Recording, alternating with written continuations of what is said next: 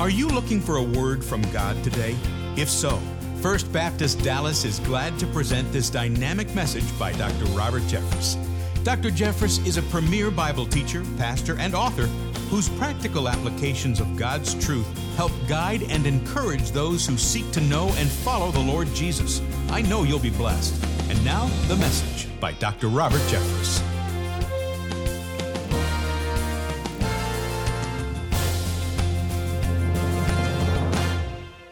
You may not know the name Robert Woodruff, but I guarantee you know the product that his company produces. From 1923 to 1955, Robert Woodruff was the president of the Coca Cola Company. And after America entered the Second World War in 1941, Woodruff sent these marching orders to his employees. He said he wanted to make sure every serviceman, regardless of where they were stationed in the world, could have a bottle of Coca Cola for only a nickel. No matter how much it cost to produce it, no matter how expensive it was to distribute it, every soldier was to have access to as much Coke as he wanted. At the end of World War II, there were now 64 bottling plants around the world for Coca Cola. And by the end of the Second World War, 5 billion bottles of Coke had been consumed. As my friend Max Anders says, Robert Woodruff was more committed to his goal of giving everybody in the world a drink of Coke than most Christians are to the goal of having everybody in the world have a drink of the water of life, eternal life. We don't know our mission. We're not committed to a mission. Instead, most of us can identify with the words of Robert Eldridge, who described much of his life this way. He said, For years, all my daily energy was spent trying to beat the trials in my life and arrange for a little pleasure my weeks were wasted away either striving or indulging. I was a mercenary. A mercenary fights for pay, for his own benefit. His life is wholly devoted to himself. The quality of a true warrior is that he is in service to a purpose greater than himself, that is, to a transcendent cause. Let me ask you are you a mercenary or are you a true warrior for God? Are you tired of striving to find a little pleasure anywhere you can? Are you tired of having a purpose no bigger than yourself? Or are you fixed on the one mandate Christ left us with to go into all the world and share the gospel of Jesus Christ? Today, we're going to look at one man who understood his master, whom he was serving, and he understood the mandate his master had given him. His name is the Apostle Paul, and we find his story in, Ephesians chapter 3. If you have your Bibles, turn to Ephesians 3 as we look at Paul, a man with a mission. Now, remember where we are in our study of Ephesians. In chapter 2, Paul contrasts what our lives were like before we came to Christ with what they are now.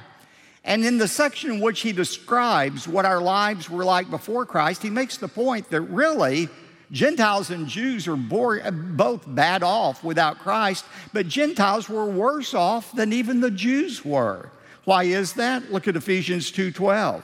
He said, "Remember that you Ephesian Gentiles, you were at that time separate from Christ, excluded from the commonwealth of Israel, and strangers to the covenants of promise, having no hope and no God in the world. Think about it. Gentiles who didn't have the revelation the Jews had, they had no Savior, they had no country, they had no promises, they had no hope, and they had no God. That's pretty bad shape to be in. But that's the way all of us who are Gentiles are without Christ. But then notice what he says in verse 13. But now, that's the contrast. But now, through Christ Jesus, you who were formerly far off, that is, Gentiles, have been brought near by the blood of Christ. For he himself is our peace, who made both groups into one and broke down the barrier of the dividing wall by abolishing in his flesh the strife, the enmity, which is the law of commandments contained in ordinances, so that in himself he might, might make the two into one new man, thus establishing peace, and might reconcile them both in one body to God through the cross, by it having put to death the enmity. What is all of that saying? He's saying through Christ, the dividing wall between Jews and Gentiles has been torn down. We saw that in the design of the temple. It was filled with dividing partitions, separating, first of all, Jews from Jews. You had your priests, and then you had your lay people, and then you had the women. But that was nothing compared to the separation from the Jews and the Gentiles. They weren't even in the temple, they had their own court outside the barricade. Well, the gospel of Jesus Christ breaks down those barriers between believing Jews and believing Gentiles. But everybody in the temple was separated from God Himself. There was a veil that separated the Holy of Holies, where God dwelt, from every other person, whether they be Jew or Gentile. But when Christ died, remember what happened on that Good Friday at 3 p.m.? That veil that separated the Holy of Holies from all the other temple, it was torn down from top to bottom. Let the veil down, let the praise go up. That's what our choir was singing about. Through Christ, we all have access to God the Father. Now, that is the way we were compared to the way we are. And now we come to chapter 3. Uh, most commentators say the verses we're looking at, verses 1 to 13, are the most difficult verses in the entire New Testament to try to outline. But we're going to try to do it and make sense of it because I think there's an important truth. And maybe if I tell you the truth at the front end, you'll see it as we go through this passage. Here's the truth, the sentence I want you to write down. The secret to Paul's success was that he had an understanding of his master and his mandate. The secret to Paul's success was that he had an understanding of his master and his mandate. Look at verse 1 as we look at Paul the prisoner. For this reason, I, Paul, the prisoner of Christ Jesus, for the sake of you Gentiles. Now let's stop there. Underline that phrase, for this reason. Anytime you see that in Scripture, you ought to ask yourself, what is he talking about? For what reason? Well, that sends you back into the previous passage. It's what everything he's been writing about. His message was saying that there's no longer a distinction between believing Jews and Gentiles, that we are all one in Christ. He said, For this reason, I ended up in jail. That's where I am right now, a prisoner, for preaching that very truth. Now, there were really two reasons for Paul's imprisonment he gives us in this verse. One is the logical reason. The logical reason. The logical reason he was in prison was because of the message he proclaimed. Now, we find more detail about that message when we turn to Acts chapter 21, and Paul is sharing his testimony. I'm convinced God has a sense of humor. If you ever doubt that God has a sense of humor, look into a mirror sometime. Uh, 100% evidence there. But it's also in how God deals with us. And that was true for the Apostle Paul. Now, think about it. Before he was converted, Paul was Saul of Tarsus, and he described himself as a Hebrew of the Hebrews, a Jew of the Jews, zealous for God. In fact, Saul was so jealous, uh, zealous and jealous for God that he wanted to stamp out heresy. And when he heard about this new sect called Christianity, he wanted to extinguish it as quickly as possible. Paul wasn't a sadist. He didn't enjoy persecuting people. He thought he was being faithful to God, which is proof you can be sincere, but sincerely wrong. Paul was sincerely wrong. But anyway, he heard that there were some Christians in Damascus. And so he was on the road to Damascus to try to kill the Christians there when all of a sudden he encountered the Lord Jesus Christ who said, Paul, Saul, Saul, why are you persecuting me? And in that moment, Saul of Tarsus became Paul the Apostle. He gave his life to Jesus Christ, but he also gave his life to the ministry God called him to on the Damascus Road. He said, Paul, you're going to take the gospel message to the entire Gentile world. You are going to be the one who witnesses to the Gentiles. And so Paul spent three missionary journeys going to the uttermost parts of the world sharing the gospel. And every time Paul got into a new city, he always stopped by the synagogue to preach to the Jews. That never worked out for him. And so he went from the synagogue to the Gentiles in that city, like the Gentiles in Ephesus. And uh, while he was on those missionary journeys, he heard that the Jewish Christians in Jerusalem were suffering financially. They didn't have enough food to eat. And so, have you heard the term before, no good deed goes unpunished? Well, that was Paul. He decides to take up an offering and go help the Jewish Christians in Jerusalem. When he gets there, the Jews go crazy. They think this is their big chance to kill and silence this new convert Saul of Tarsus. And so they say in Acts 21 28, Men of Israel, come to our aid. Here's the man, Paul, who preaches to all men everywhere against our people and the law and this place, the temple. Now, that was a fair accusation. Paul did preach against them.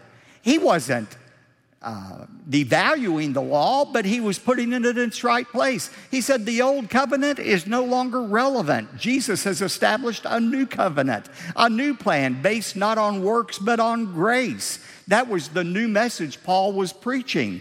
And so they were infuriated by that. And yes, they sought to kill him for that.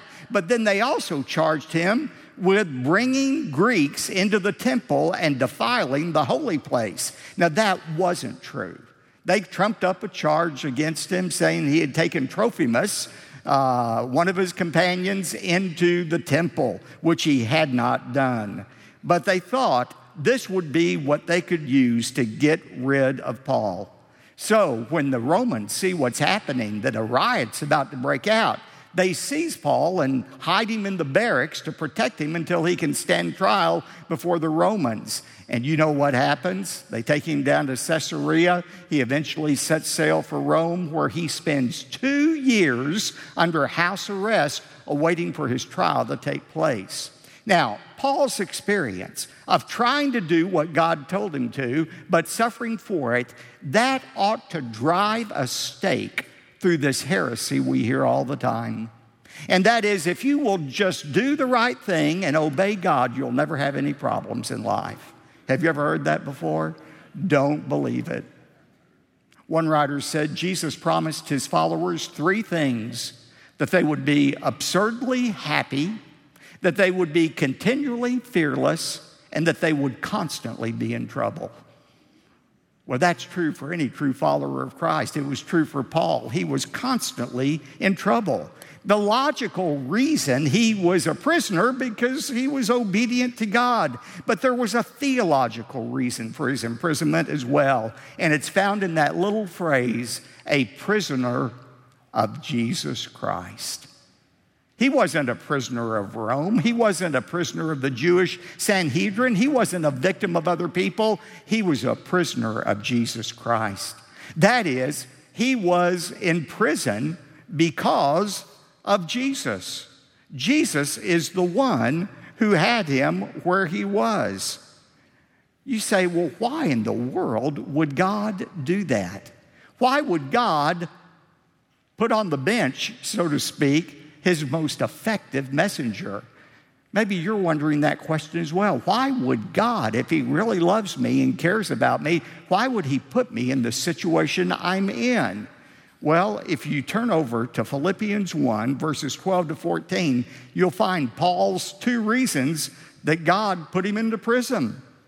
You know, when he was under house arrest, in Rome for two years, he wrote some important letters. One was Ephesians, one was Philippians, one was Colossians, and one was Philemon. He had time to write these letters that became a part of our New Testament. But notice what he said about his imprisonment to the Philippians. Philippians 1:12. Now I want you to know, brethren, that my circumstances have turned out for the present for the greater progress of the gospel. That's all Paul cared about the progress, the advancing of the gospel, so that my imprisonment in the cause of Christ has become well known throughout the whole Praetorian Guard and to everyone else. Now, the Praetorian Guard was a special group of Roman soldiers who were under direct command of the emperor, and they had special tasks given to them. One of their tasks was to guard Paul for two years. Now, they would change out guards every eight hours, so that in a day's period of time, Paul was chained to a different Roman guard.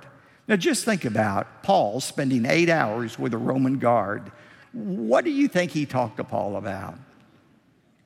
The weather? Do you think Paul talked about the stock market? You think he talked about the outcome of the latest chariot races? No, I'll guarantee you. He talked to him about the gospel of Jesus Christ. And Paul said many of these guards are coming to faith in Christ, and their influence is spreading even to Caesar's household. That was one reason. Paul said, I'm in prison so that I can share Christ. But not only that, verse 14, and that most of the brethren, trusting in the Lord because of my imprisonment, have far more courage to speak the word of God without fear. Paul said, Not only am I getting to witness, but other Christians, seeing how I'm responding to this circumstance, are having courage to spread the gospel. And that's all I ultimately care about. The reason I'm here is to spread the gospel of Jesus Christ. And by the way, ladies and gentlemen, that's true of you. Some of you today, you feel like you've been forgotten by God, you've been forsaken, you're in a difficult marriage, you're having difficulty with your children or grandchildren, maybe there's stress at work. Maybe you've lost somebody close to you and you wonder why in the world would God allow this to happen? God knows exactly where you are. He put you in the place you are for a purpose. Ed Dobson has written some encouraging words about how we are never uh, a surprise to God. God knows where we are. He says, God is never caught off guard by disaster. No matter how suddenly it occurs or how large and terrible its consequences, God never calls a cabinet meeting to discuss how he will respond to tragedy, nor does he sit in heaven pondering what he will do next. There's a great psalm you ought to read and memorize if you feel discouraged about your situation. The first three words are pure gold. You know how the 93rd psalm begins? The Lord reigns. The psalmist doesn't say there was a day in the past when the Lord reigned. He doesn't say there will be a day coming in the future when the Lord will reign. No, the psalmist said the Lord reigns. The Lord is in control of everything that is happening in the world in general and in your world specifically. The Lord reigns. Paul believed that with all his heart. And that's why he said, I am a prisoner, not of these Romans, not of these Jews. I am a prisoner of Jesus Christ. He had a clear understanding of who his master really is. Do you have that understanding? But not only did he understand his master, he understood his mandate, his command. We see that in Paul the minister, beginning with verse 2. Paul understood that he had been given a special message to proclaim. And that message is explained in verses 2 to 6. Paul writes, If indeed you've heard of the stewardship of God's grace that was given to me, that by revelation there was made known to me the mystery. Paul said, I have been chosen to unveil a mystery. Now, this word mystery is key to Ephesians 3. Paul uses it four times in this chapter alone. What is a mystery? It's not what we think of as a mystery in our English language. When we think of mystery, we think of a Agatha Christie whodunit book. Or we think of a riddle, an inscrutable riddle that you try to solve. That's not what the word mystery means. Mysterion in Greek refers to a truth that has previously been hidden but is now made known. Paul said, I have a mystery that hasn't been understood in past ages, but God has told me to reveal. He says, verse 4, by referring to this, when you read, you can understand my insight into the mystery of Christ, which in other generations has not been made known to the sons of men, as it has now been revealed to his holy apostles and prophets in the Spirit. Paul, get to it, please. I mean, that's what you think when you read all this. Oh, I'm going to tell you a mystery. It's a mystery revealed to me. It's a mystery that hasn't been made known before. It's a great mystery. Tell us what the mystery is. Here it is, verse 6. To be specific, that the Gentiles are fellow heirs and fellow members of the body and fellow partakers of the promise in Christ Jesus through the gospel. He says three things about Gentile believers. First of all, they are fellow heirs with Israel. There are no second class citizens in the kingdom of God. Believing Jews are not superior to believing Gentiles or the other way around. They are fellow heirs with Israel. Not only that, he says they are fellow members of the body. What does he mean, body? He's talking about the church. The church is the new organism God has created for both Jews and Gentiles. And Paul's favorite metaphor for the church is the body of Christ. Jesus is the head. You and I, Jews and Gentile believers alike, are parts of the body. We are Christ representative to the world, the body of Christ. And God means for the body to operate as one, to be unified. We know what happens in our physical body when our body's not unified. If you have one cell in your body that starts attacking another cell, you know, D, what happens? It's called cancer.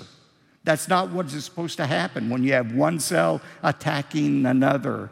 It causes cancer and ultimately the death of the body. So it is in the church of Jesus Christ.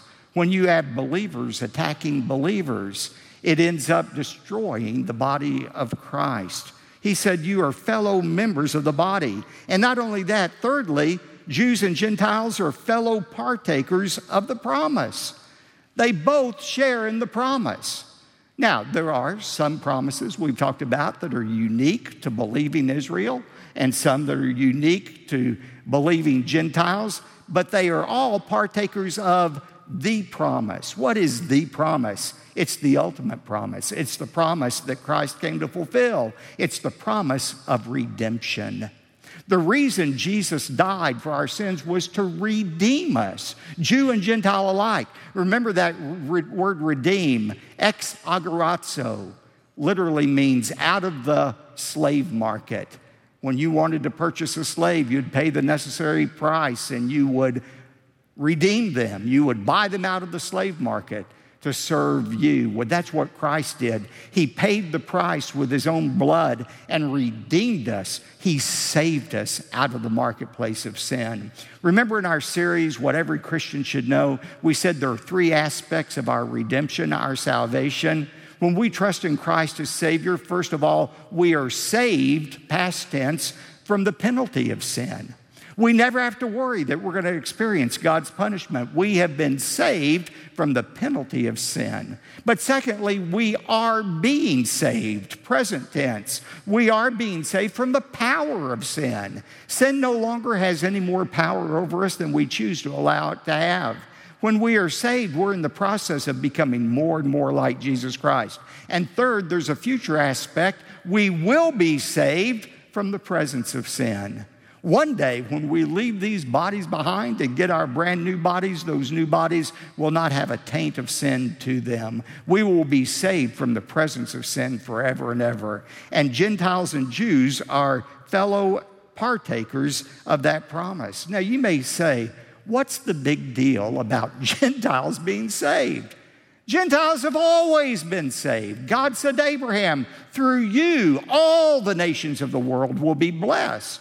We have accounts of Gentiles being saved in the Old Testament. Jonah went to speak and preach to Nineveh. That was Gentiles, and some were believers. Uh, Rahab was a harlot. She was a Gentile. She was saved. Ruth was a Moabite, but she was saved. So, what's new about Gentiles being saved? Nothing new about that. But how they're saved is what's new. It used to be for a Gentile to be saved, he had to go through the door of Judaism. He had to be proselytized. He had to convert to Judaism and follow the sacrifices and the rituals, and that's how he came to faith in Christ. But no longer do Gentiles have to come through Judaism to be saved. They come to God the same way Jews come to God, and that is through faith in Jesus Christ. And that is a new concept. The idea that Jews and Gentiles who are believers are both part of one unified organism called the church. Now, to show you what a big deal that is, we're talking about football today. Just imagine this week, Governor Abbott, a godly man, a friend of our church, Governor Abbott calls a press conference this week. And he says, You know, there's been some strife and division in our state that I want to put an end to today. For too many years, we've been divided over those who are of the University of Texas and those who are of Texas A&M University. And I'm sure I heard a whoop in there somewhere. But for too long, we've been divided into Longhorns and Aggies. And so today I'm announcing that we're abolishing both schools. And instead, we're going to establish a new university called the Lone Star University. And members of this new university will no longer be known as Longhorns or Aggies, they'll be known as tumbleweeds. Everybody who's a part of this university will be a Lone Star tumbleweed. How do you think that announcement would go over? Just about as well as Paul's announcement of the mystery. They didn't want to be one. They didn't understand that. They wanted to keep their distinction. Paul said, No, we are one. That was the message explained.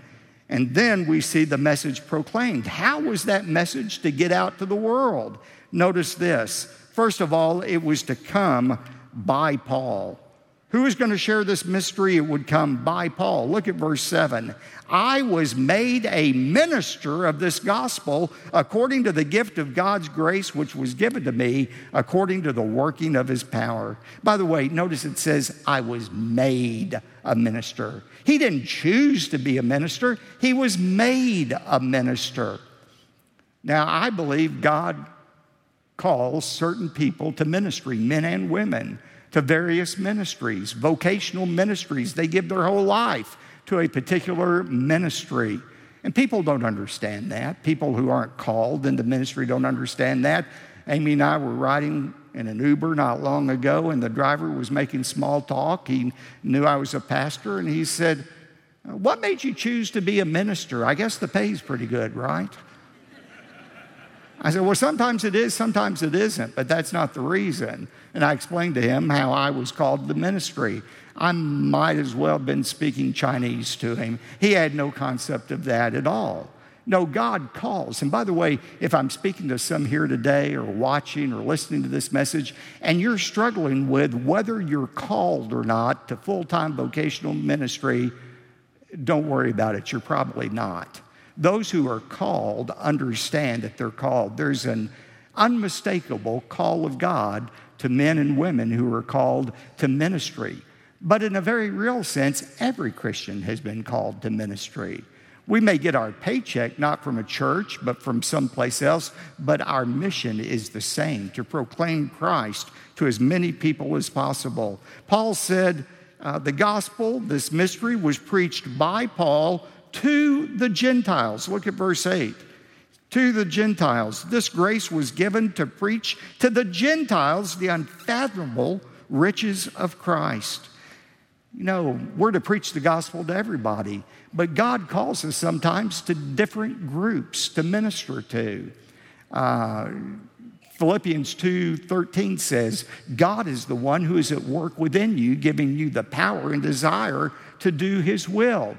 One way to know your specific calling is to ask yourself, what do I enjoy doing? What do I feel drawn to? Some people are drawn to minister to children or students or prisoners in a prison or abuse victims. One way to know the unique group that you're to minister is by uh, those that you have a special desire for.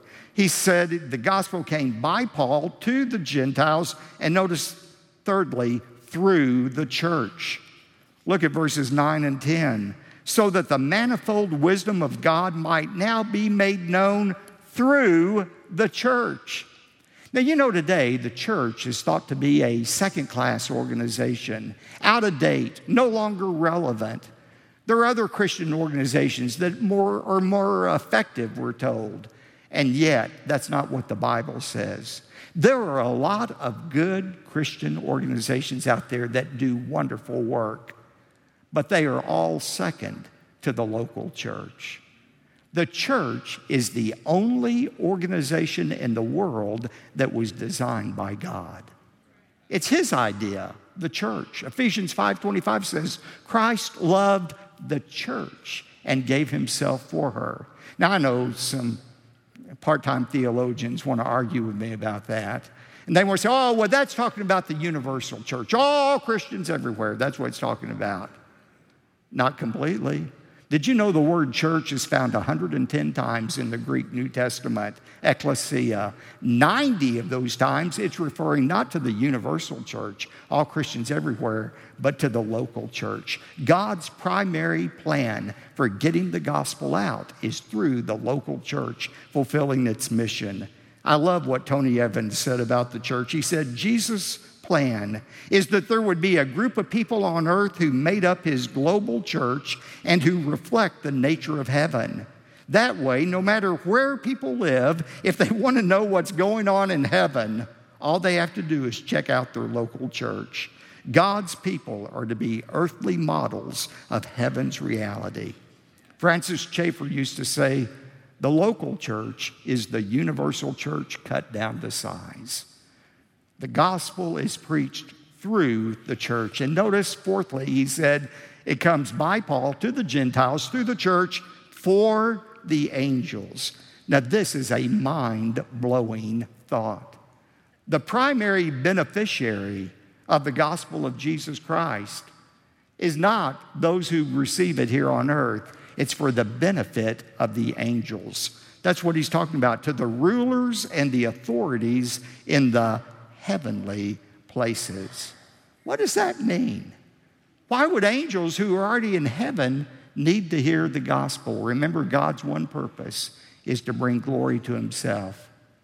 The best explanation I found for this are in the words of the late theologian and pastor James Montgomery Boice. I want you to listen to this. It's worth the price of the sermon today just for this quote.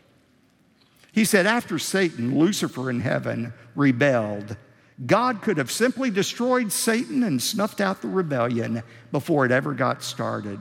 Had he done that, the angels would have seen God's power and his justice, but God chose a completely different plan. He said, I'm going to create a race called man. I know that Satan will seduce many of them into following him, and Satan will think he's won. But while he does that, I will create a new people who will glory in doing what's right, following me even when they suffer for doing so. Satan will say, Your people serve you only when you protect them and provide for them. But this new people I'm creating will praise me in spite of their suffering and bring glory to my name. And so, all of us are a part of this great eternal drama. The world is the stage, the angels are the army and audience, but this new people I am creating will simply come on the stage at their assigned time and speak the words that come from hearts that love Him. Isn't that a great thought? We're just actors on the stage, coming on stage at our assigned time to speak the words that were assigned and to glorify God in the process. Paul understood that. He understood he had a role to play, words to utter, and he did so in such a way that gave honor to God. What about you? Do you have a clear understanding of who your master is? Do you realize when you go off to work tomorrow or go to school or stay at home, you're not serving that boss, that teacher, that mate. You're serving God. And do you realize that wherever you get your paycheck from, that's not the issue. Your real mandate, your real assignment is to glorify God by reaching as many people as possible with the gospel. Understanding, knowing your master, understanding your mandate, are the keys to living a life of true purpose. Let's bow together in a word of prayer. I realize the majority of you listening to this message here in person or by broadcast, most of you are already Christians. But maybe you've lost focus about what your life is to be about. Maybe today you would say, God, forgive me for forgetting that you're my master, that you have me where I am for a purpose. And today I'm recommitting myself in this place you have put me to glorify your name by using this situation to spread the gospel to as many people as I can. We all need to make that recommitment from time to time. And today, if you're ready to refocus on the master and the mandate, let God know that. He'll show you how you can make that change in your life.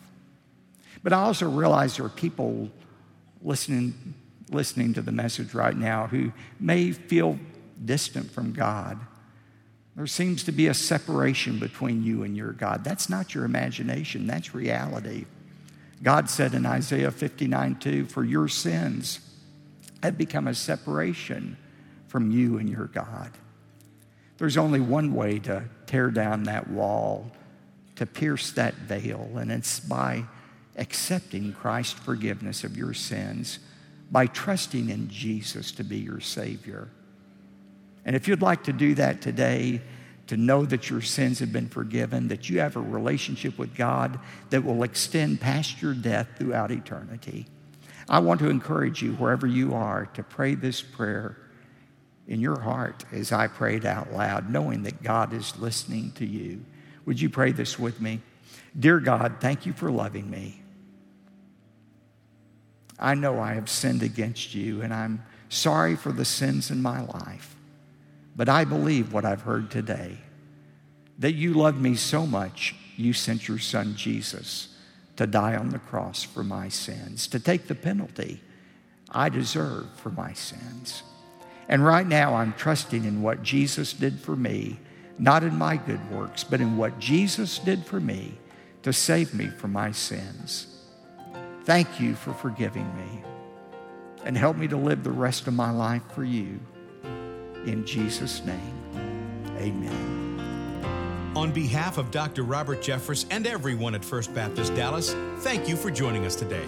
Our hope and prayer is that the biblical truth of this message will continue to be a blessing to you as you apply it to your life. For more information about First Baptist Dallas, we invite you to visit our website, firstdallas.org. May God bless you richly today.